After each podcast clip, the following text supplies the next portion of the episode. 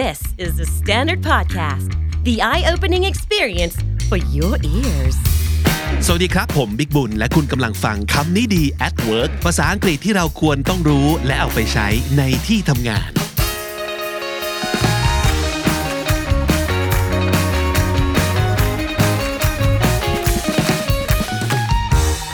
คำนี้ดี episode นี้เป็นซีรีส์ใหม่ที่ก็ตามชื่อเลยครับ เราจะว่าด้วยเรื่องของภาษาอังกฤษ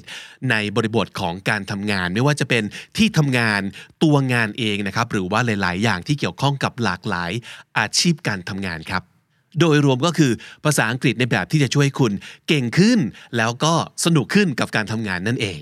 วันนี้อยากชวนมาดูเรื่องราวที่น่าสนใจในบทความที่ผมไปเจอมานะครับ เป็นบทความที่ว่าด้วยเรื่องของ H HR trend นะครับ อะไรบ้างที่นับเป็นการดูแลพนักงานที่ดีขององค์กรสมัยนี้ the biggest HR trend in 2022 หลังจากเกิดโควิดนะครับ ทุกอย่างก็เปลี่ยนแปลงไปรวมถึงเรื่องขององค์กรแล้วก็ความสัมพันธ์ในที่ทำงานด้วยนะครับ เราได้ยินข่าวที่มันน่าจะสวนทางกับความรู้สึกก็คือ ในช่วง p พ n d e m i c แบบนี้ทุกคนควรจะแบบ hold on tight to their job or their career คือต้องจับ ฉวยงานกอดงานที่มีเอาไว้ให้แน่น ๆ แต่ปรากฏว่าหลายๆ คนกลับเลือกที่จะลาออกในช่วงวิกฤตแบบนี้ หลายๆ คนเริ่มเห็นว่าอ้าวองค์กรหรือว่าบริษัทนั้น ไม่ค่อยได้ดูแลอะไรฉันเท่าไหร่เลย เพราะฉะนั้นฉันไม่อยู่ดีกว่า ฉันไม่ต้องไปทำงานที่ออฟฟิศก็ได้ ดังนั้น ก็เลยเกิดสิ่งที่เรียกว่า the great resignation หรือว่า the big quit นะครับ quit ก็คือลาออกจากงาน ส่วนคาว่า resignation ก็เป็นคำนามของกริยา resign ซึ่งก็แปลว่าลาออกช่นเดียวกัน ทีนี้พอเกิดเรื่องราวนี้แล้วองค์กรต้องกลับมาดูตัวเองครับว่า เรานั้นดูแลพนักงานบกพร่องอะไรไปบ้าง โดยเฉพาะอย่างยิ่งทางฝั่ง corporate หรือว่าฝั่ง HR นะครับ human resource หรือว่าทรัพยากรบุคคลนั่นเอง ต้องเปลี่ยนแปลงแล้วบทความนี้เป็นการไปสัมภาษณ์พูดคุยถามความเห็น จากคนที่เป็นเจ้าของธุรกิจแล้วก็ HR leaders ครับ เรามาดูเทรนด์ต่อไปนี้ทีละข้อแล้วลองดูซิว่ามันตรงกับสถานการณ์ที่ทำงานของคุณหรือเปล่า หรือถ้าสมมติเกิดคุณลาออกจากงานมาแล้ว และกำลังอยากจะหาที่ทำงานใหม่ นี่คือสิ่งที่บริษัทและองค์กรสมัยนี้ ต้องตั้งใจดูแลพนักงานของเขาให้มากขึ้น เพราะฉะนั้นผมคิดว่ามันอาจจะเป็นเช็คลิสต์ที่จะช่วยให้คุณดูได้นะครับว่า องค์กรไหนโอเค ไม่โอเค ในเรื่องของการดูแลพนักงานครับ เทรนด์แรกนะครับ obvious มาก ๆ ก็คือ adopt the remote work policies คำว่า policies ก็คือนโยบาย remote คือทางไกล ทุกบริษัทนะครับ ตอนนี้หลังจากเกิดโควิดแล้วต้องมีนโยบายการทำงานจากทางไกล นั่นก็คือ work from home หรือว่า work from anywhere นั่นเอง เขาบอกว่า we have seen companies announce their return to office plans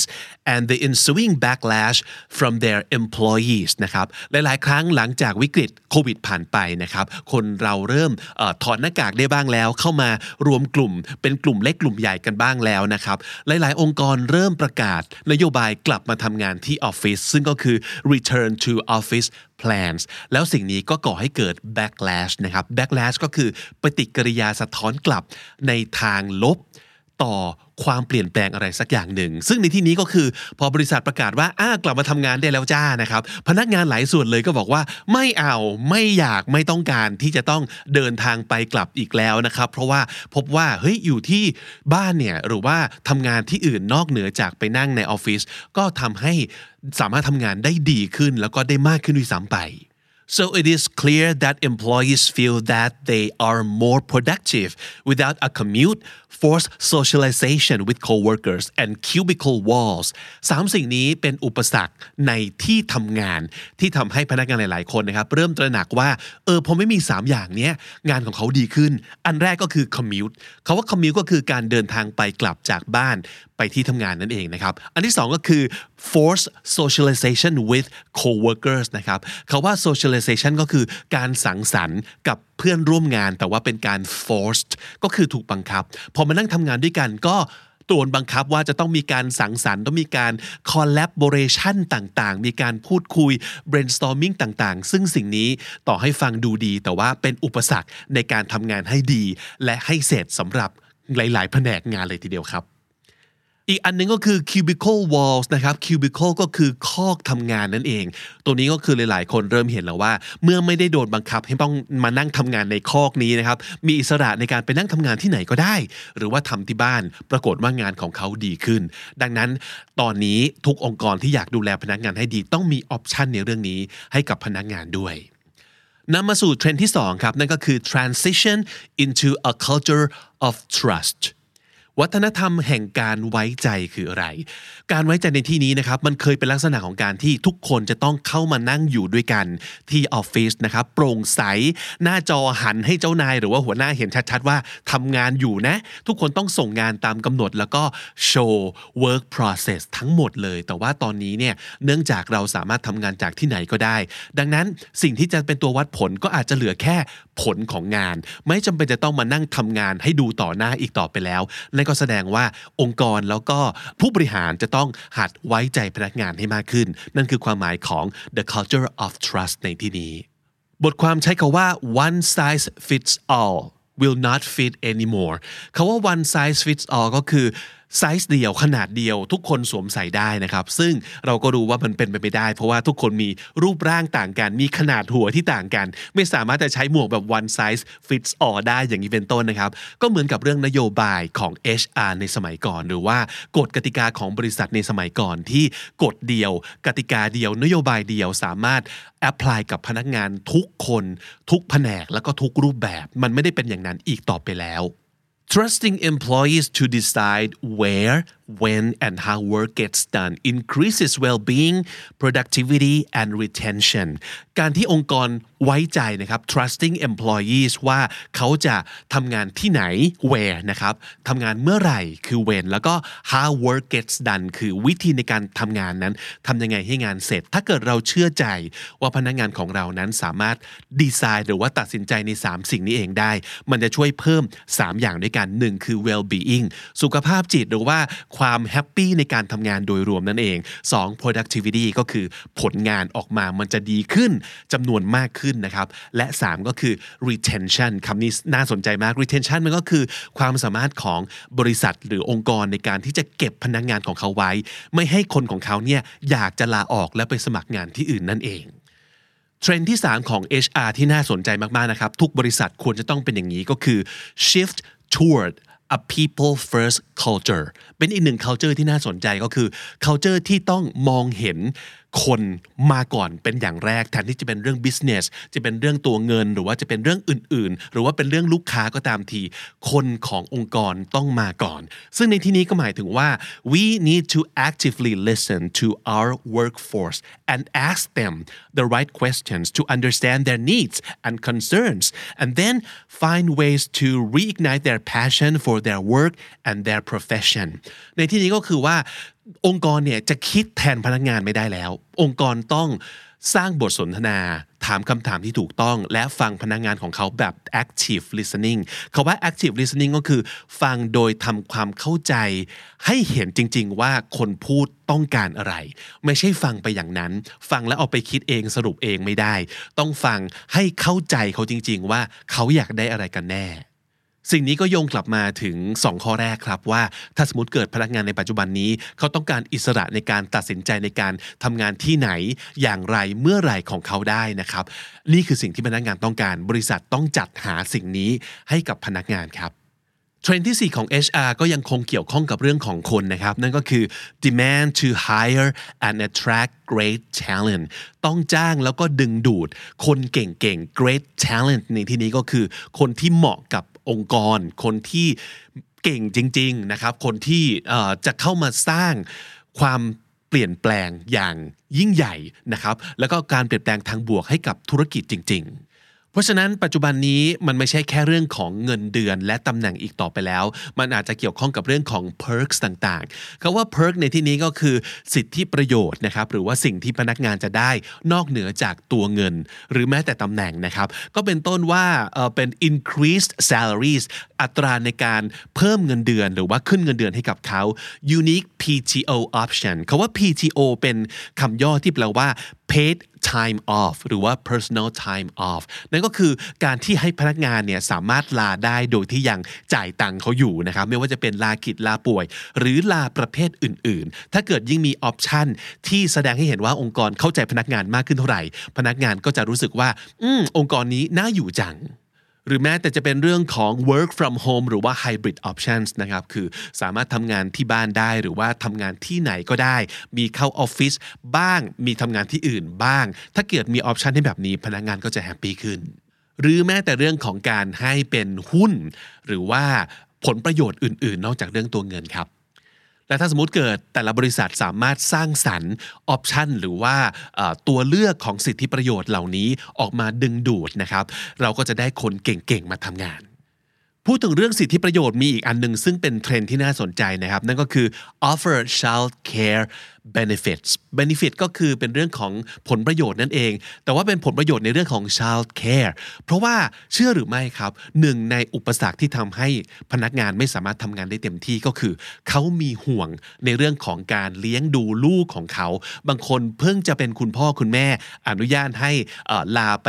ลาคลอดได้ก็จริง แต่ว่าหลังจากนั้นเนี่ยไม่ช่วยเขาในการดูแลคุณลูกน้อยต่อเนื่องเลย หรือว่าแม้แต่ไม่ใช่คุณลูกน้อยเป็นคุณลูกตัวโตแล้ว แต่ว่าไม่สามารถจะปล่อยทิ้งเอาไว้ที่บ้านคนเดียวได้ แต่ไม่ใช่ทุกคนที่สามารถจะจ้างพี่เลี้ยงเด็กนะครับ เพราะฉะนั้นถ้าสมมติเกิดบริษัทเขา step in ก็คือก้าวเข้ามาแล้วนำเสนอสิทธิประโยชน์ในเรื่องนี้ว่า เดี๋ยวเขาจะมีไม่ว่าจะเป็นการจัดสรรให้ที่องค์กรเนี่ยมีสถานที่และบุคลากรแล้วมีต่างๆ ในการช่วยเลี้ยงดูลูก ให้พนักงานสบายใจหรือว่ามีเงินที่ช่วยเหลือในส่วนนี้นะครับ ถ้าสมมติเกิดมีสิ่งนี้ให้ เขาบอกว่านี่พิสูจน์แล้ว proven to yield the highest return on human capital investment human capital investment ก็คือการลงทุนเอาเงินใส่เข้าไปอะไรก็ตามที่ในเรื่องของทรัพยากรบุคคลนะครับก็คือลงทุนเพื่อช่วยทำให้พนักงานของบริษัทเนี่ยทำงานได้ดีขึ้นหรือว่ามีความสุขมากขึ้น เรื่องของ child care benefit เขาพิสูจน์แล้วว่า เป็นสิ่งที่ถ้าลงทุนไปแล้วจะได้รับผลตอบแทนกลับมาสูงที่สุดเลยครับ อันนี้ก็ค่อนข้างสะท้อนให้เห็นว่าบุคลากรในวัยคุณพ่อคุณแม่เนี่ยมีประโยชน์ต่อองค์กรมากๆ แล้วก็เป็นคนที่เป็นคนเล่นบทบาทสำคัญต่อเรื่องขององค์กร เพราะฉะนั้นถ้าสมมติเกิดคุณเก็บคนเก่งๆ ที่เป็นคุณพ่อคุณแม่เหล่านี้เอาไว้ได้ องค์กรก็จะไม่ต้องปวดหัวกับการหาคนใหม่ๆครับ พูดถึงความปวดหัวในการหาคนใหม่ๆนะครับมาที่เทรนด์ที่ 6 เลยก็คือคาว่า retain valuable employees คาว่า retain ก็คือเหมือนกับคาว่า retention ก่อนหน้านี้ที่เราพูดถึงไปนะครับ ก็คือเก็บรักษาเอาไว้ คือหลักการง่าย ๆ เลย แทนที่เราจะไปหาคนเก่งๆ มาเข้าร่วมบริษัทเรา เราเก็บคนเก่งๆ เอาไว้เหนื่อยน้อยกว่าเยอะ คนเก่งๆ เหล่านี้มีข้อได้เปรียบก็คือเขาอยู่กับองค์กรเรามานานนะครับ เขาเข้าใจองค์กรของเรา เขามีความรัก หลงรักพักดี อยากจะอยู่เขาได้สร้างความสัมพันธ์ ได้สร้างเพื่อนร่วมงาน สร้างเครือข่ายของลูกค้าเอาไว้แล้ว และเขาก็ยังเห็น career path ที่ชัดเจนว่าเขาสามารถจะเดินก้าวจากนี้ไปสู่ที่ไหนได้ ถ้าเกิดเราช่วยให้คนที่เรามีอยู่แล้ว และเป็นคนที่เราคิดว่าอยากจะเก็บเขาไว้เป็นคนเก่งเป็นคนดี เป็นคนที่มี potential ในการพัฒนาเนี่ยเอาไว้กับเราด้วย benefit ต่างๆ ด้วยการดูแลดีๆ หรือด้วยการสร้าง career path ที่ที่มันชัดเจนก็คือให้เขาเห็นเลยว่า ถ้าอยู่ที่นี่ต่อไปยาวๆเนี่ยเขาจะได้ประโยชน์อะไรบ้างหนึ่งเขาไม่ต้องเหนื่อยในการไปหางานใหม่เลย เพราะว่าอยู่ที่นี่ไปยาวๆ มีแต่จะดีขึ้นและดีขึ้น ถ้าสมมติเกิดเราทุ่มเทนะครับทรัพยากรทางด้าน HR ให้กับสิ่งนี้ก็คือเป็นการ retain คนเก่งเอาไว้ นี่เป็นเทรนที่น่าสนใจสำหรับ HR ในช่วงนี้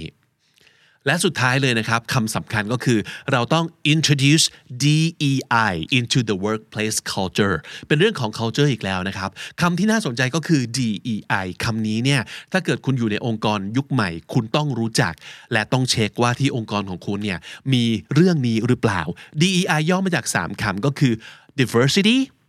equity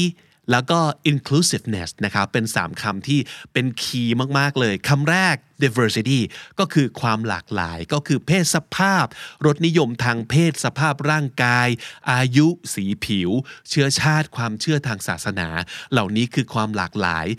องค์กรสมัยใหม่ต้องเพิ่มอัตราความหลากหลายแบบนี้ให้มากขึ้นนะครับ อันที่สองคือ equity ความเสมอภาคคืออะไร ก็คือการปฏิบัติต่อพนักงานทุกคนอย่างเท่าเทียม เท่าเทียมในที่นี้ก็คือ ถ้าเกิดเราอยากสนับสนุนพนักงานทุกคน ต้องเปิดโอกาสให้ทุกคนเนี่ยมี access สู่ support เหล่านี้จริง ๆ สิ่งที่เราตัดสินใจจะจัดหาให้กับพนักงานเพื่อความสุขความเจริญของเขาเนี่ยนะครับ ต้องไม่มีอะไรที่ไปปิดกั้น ไม่ให้คนบางกลุ่มไม่ได้ เพราะฉะนั้นองค์กรสมัยใหม่นี้ต้อง make sure ครับว่าเขามี equity มีความเท่าเทียมด้วย และสุดท้าย inclusiveness ก็คือการ include include แปลว่าอะไรก็คือ พนักงานที่มีความแตกต่างคือมี diversity แล้วเนี่ยต้องได้รับการเชื้อเชิญ ให้เข้าร่วมกิจกรรมต่างๆ หรือว่า เข้าสู่โอกาสต่างๆ อย่างเท่าเทียมอย่างแท้จริงด้วย มีคำกล่าวอันหนึ่งเขาเปรียบเทียบไว้ชัดเจนนะก็คือเขาบอกว่า diversity is being invited to the party but inclusion is being asked to dance ลองมองให้เห็นภาพครับคำว่า diversity เนี่ยมันคือเราเชิญทุกคนที่มีความแตกต่างหลากหลายมาที่งานปาร์ตี้ทั้งหมดเลยนะครับแต่ inclusiveness เนี่ยแปลว่าทุกคนที่หลากหลายและได้รับเชิญมาปาร์ตี้แล้ว ต้องถูกเชื้อเชิญสู่ฟลอร์เต้นรำก็แสดงว่าไม่ได้เชิญมานั่งเฉยๆ ให้ได้ชื่อว่าเชิญแล้ว แต่ว่าต้องเชิญเขามาเต้นรำบนฟลอร์ด้วยนะครับอันนี้เป็นภาพของ diversity กับ inclusiveness ที่มันชัดเจนมากๆซึ่งองค์กรทุกวันนี้ต้อง make sure ว่ามีทั้ง D ทั้ง E และทั้ง I ด้วย ฟังเรื่อง the biggest trend of HR in 2022 จบแล้วลองแชร์กันหน่อยครับว่า ใน episode นี้มีศัพท์คำไหนที่คุณไม่เคยได้ยินมาก่อนเลยและได้เรียนรู้จาก EP นี้ของคำนี้ดี at work เป็นครั้งแรกบ้างแล้วก็ฝากอีกคำถามหนึ่งให้ลองคิดปิดท้ายแบบสนุกๆนะครับ ถ้าเกิดตอนนี้ คุณกำลังหางานอยู่ และมีสิทธิ์ที่จะเลือกจากหลากหลายบริษัทเลย บริษัทอย่างที่คุณอยากจะร่วมงานด้วยมากที่สุด และเป็นการร่วมงานกันไปยาวๆนี้ ต้องเป็นบริษัทที่ให้ความสำคัญกับอะไรมากที่สุด เป็นอันดับหนึ่งลองใส่ความเห็นของคุณเอาไว้ที่ comment section ด้านล่างนะครับ และนั่นก็คือคำนิดี at work ประจำวันนี้นะครับ ฝากติดตามรายการของเราได้ทาง Spotify YouTube แล้วก็ทุก podcast player ที่คุณฟัง podcast ของคุณในวันนี้ครับ เจอคลิปของเราบน YouTube ฝากกด subscribe ที่ช่อง KND Studio ด้วย ถ้าเกิดชอบคอนเทนต์ในวันนี้ ฝากกดไลค์หรือว่าถ้าสมมติเกิดคิดออกเลยว่าคอนเทนต์ในวันนี้นะครับจะไปเป็นประโยชน์กับใคร ฝากกดแชร์ให้เขาด้วยนะครับ ผมบิ๊กบุญวันนี้ต้องไปก่อนแล้วครับ แล้วก็อย่าลืมเข้ามาสะสมศัพท์กันทุกวันวันวละนิดภาษาอังกฤษจะได้แข็งแรง สวัสดีครับ The Standard Podcast, eye opening for your ears.